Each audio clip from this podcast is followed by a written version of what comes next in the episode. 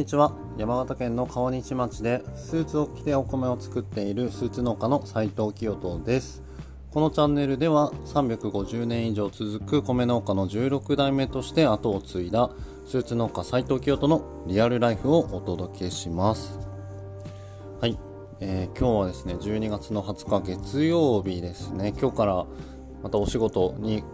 だったり学校にっていう方も多いかと思います。えー、僕もですね9時頃に娘を幼稚園に送っていってまあいろいろして今収録をしているっていう感じなんですけれどもえっ、ー、と昨夜はですねうんと久々に兄貴と一緒にお酒を飲む機会がありまして結構飲みすぎてしまって初めてか分かんないですけどあのー、ちょっと2階に行って収録をしようって思ってそこまでは覚えてるんですけど気づいたら朝こたつで寝ていたっていう怖いですね。うんはい。ですいません。あの昨日ちょっと寝落ちしてしまって、えー、今収録をしている感じなんですけれどもあのまあ、今まで夜もう日付変わるぐらいの時間帯に収録をしていたんですけれどもうーん、まあ、今日みたいに娘を送り出してきてから落ち着いて収録をするっていうスタイルもどうかなっていうふうに思っているので、まあ、ちょっと今後こういう感じに切り替えていくかもしれないんですけれども皆さんお付き合いいただければと思います。まあ、とはいえですね実は今ちょっとあの抱っこ紐で息子を抱っこしながら収録しているので、えー、ちょっとさっき起きて今もしかしたらあの泣き始めちゃうかもしれないんですけどもその時はその時でちょっとお聞き苦しいかもしれませんが、えー、お付き合いください。はい。えー、ということで、えー、今日はですね、えー、8回目の放送ということで、えー、スーツ農家斉藤清人を始めて5年目のことについてお話をしていこうと思います。でまず、えー、前々回からお話ししていたファーマーズ5というえ戦隊ものの格好をして農作業をすると。でそれを、え月に1回動画にして YouTube とか SNS を通して発信していこうっていう活動を農協青年部の若手メンバーでやっていたんですけれどもその、えー、農協青年部の大会というのが全国大会まであって、えー、いよいよこの年の東北大会は北海道で開催されるということでまず最初のファーストゴールとしてまずここを目標にみんなで北海道行くぞということで意気込んでやってきたわけなんですけれども、え結論から言うとまず北海道に行けたんですね。はい、えー、地元の沖玉予選を勝ち上がり、えー、次の県大会を勝ち上がり、えー、なんとか東北北海道へ向けてやってきました。はい。で、この時ですね、僕は初めて北海道に行ったのかな。うん。なので、もう、あの、もちろん大会が一番の目的ではあったんですけど、北海道に行けるぞっていうのは、やっぱ自分の中でもすごい楽しみで、うん、バッチリ観光もしてきましたね。はい。北海道いいですね。いや、今度、あの、は家族とぜひ行きたいなっていうふうに思いますし、北海道はやっぱでかい。でかいですね。全然あの1日2日じゃわからない。見見切れないっていう感じで。うん。まあ、食べ物も美味しかったですし、はい、とてもいい経験でしたね。はい、で、まあ、肝心の大会なんですけれども、えー、残念ながら全国大会への切符は逃してしまったんですが、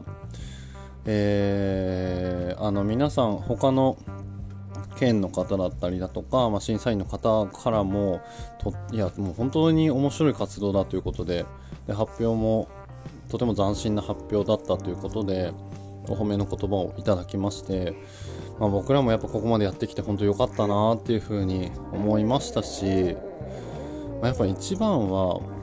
僕たちの活動を通して一人でも多くの人に農業に興味を持ってもらったりだとか同じその同業者同じ他の農家の人にも面白いって言ってもらえたしもしかしたら、あの僕たちの活動を何かきっかけにして新しいこと始められた方もいるのかなということで、うん。まあ、そういった活動をやっぱ地元の若いメンバーで、まあ、先輩だったり後輩だったりもうほんと近いメンバーで、それができたっていうのがいや本当に大きい収穫だったというか一番の収穫だったしみんな本当すごい当時はすごい熱量を持ってやっていたのでうんなんか青年部活動ってすごいいいなって当時は思ってやってましたね。うん。であのー、僕たちはですね北海道でもう燃え尽きたわけです。はい。うん、もう「スラムダンクの三能戦ぐらいもうやりきってそれからはもうなんか何も何もできないっていうか今後の活動についてももうちょっとやりきったなっていう思いでいっぱいだったので、まあ、今はフェードアウトして、まあ、ただ、えーと、ネットを探していただければ何かしらまだファーマーズ5の情報とか、え、動画を見ることはできるのでもし気になった方は YouTube とかでファーマーズ5って検索していただけると戦隊ものの格好をした、えー、農作業を行う変な集団が出てくると思うのでぜひ見てみてください。はい。そんなわけでうんとじゃああのー、僕そのスーツ農家斉藤清人個人としてはこの年どうだったのかっていうことなんですけれどもいやーその前の年に子供が生まれ、えー、結婚式も行わせてもらってっていうもう幸せな1年だったわけなんですけれどもありがたいことに実はこの年ですね、うん、とても大きなニュースがあったんですね。はい。で僕はあのスーツ農家を始めて2年目からは各種メディアに出させていただいてありがたいことにどんどんどんどんこうステップアップをして、えー、全国放送までえー、たどり着くことができたわけなんですけれどもじゃあ僕はそれで満足したかというとそういうわけではなくってじゃあ次はいよいよもう世界のメディアに出るぞということで、えー、またえー、思い新たにやってきたわけなんですね。うん、そしたらやっぱ来るもんなんですよね。ある日突然ですね、今度はオランダのえー、当時はオランダのウェブメディア、えー、ウェブニュースを、えー、作っている動画制作の会社の方からメールが来ましてでぜひ僕のことを、えニュースにしたいと取材したいということで、えおっしゃってもらってその会社確か東京に支社があって、まあ、そこから記者の方とかカメラマンが行きますということで実際に取材をしてもらったんですね。秋の稲刈りの時だったと思うんですけど、うん、で実際完成した動画はオランダから全世界へ配信されることになりまして、えー、見たらですねいややっぱ海外のニュースはまた全然日本とは違ってですねその動画の撮り方だったりえー、まあ、その内容、えー、構成だったりだとかあとは使われてるミュージック BGM とかも全然違う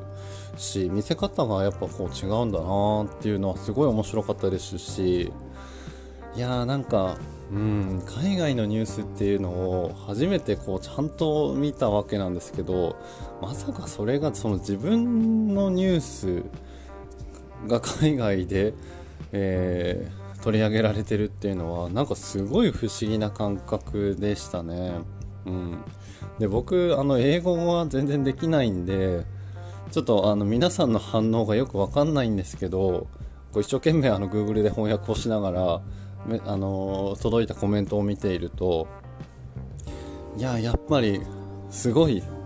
なんだこいつはっていう感じでやっぱ海外の人も僕の姿を見て驚かれる方が多いんだなっていうふうに思いましたしで海外行ってえっ、とやっぱこうなんでこの格好をしてるのかとかどういう思いを持っているんだとかじゃあ今後はどうしていきたいんだっっていう具体的なことをすごいこうフォーカスしてくれることが多くてですね。そこもそのニュースの中でちゃんと、えー、触れてもらっていたのでやっぱそういう考え方を持って日本で農業をやっている若い人がいるって素晴らしいじゃないかっていう風にコメントをしてくださった海外の方も非常に多くてですね。いやーなんかあのすごい感動しましたね。なんか僕が感動しましたね。うん自分のニュースなのにうんなんか海外の人も同じような気持ちでいてくれるんだなというかこう共感してもらえるんだなっていうのがすごいいい経験でしたね。うん。で実はですねこのオランダから始まった海外のニュースなんですけれどもえー、結果としてですね実はあのこのメディア自体がさまざまな言語に対応しているメディアだったのでいろんな国の言葉で翻訳されていろんな国で放送されたんですね。なので、えー、そこからですね実は何件か海外の放送というのがありました。はい。具体的には、えーと、韓国と台湾。あとはえっ、ー、とですね NHK ワールド。BS だったかな？やってる NHK ワールドっていう海外で放送されてる NHK のチャンネルとかにも取り上げていただくことができて、うん、なのでおかげさまでえっ、ー、とね海外の方の SNS のあの友達申請とかっていうのがかなり半端ない量になっていて正直あの僕が見たこともないような言語を主言語にされている国の方ともこうつながるきっかけがあってですね。で、まあ、コメントが来たりするんですけれどもちょっと何語で何が書いてあるのかわからないっていうのがすごいこう件数もいっぱいあってですね。当時ちょっと大変大変というか嬉しい反面いやうんあのありがたいんだけどもどうしたらいいんだろうみたいなっていうのはすごい思っていたなっていう記憶がありますね。うん、いやでもあの本当に本当にありがたくて本当にいい経験できてるなっていうのは、うん、思っていましたね。はい。でやっぱいつもつくづく思うことなんですけれども、えー、なんだろうなそのメディアに出るっていうことは当たり前にできたことでは全くなくってですね。やっぱりその自分がどうなりたいのかっていうのを具体的にイメージをしてでそれをこういろんな人とかいろんなところで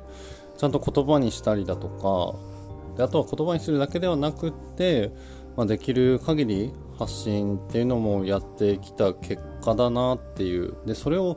ぱ続けてきた結果だなっていうのがすごいこう自分の中でも思っているんですね。うん、だからただなんかじゃあ別に僕は何かこう他の農家の人が絶対にできないような特別なことをやっているのかっていうわけではないんですよね。うん、作っているお米もあの特段なんか日本で僕しか作れませんみたいなお米でもないですしまあ言ってしまえばただただスーツを着て農業していただけっていう、うん、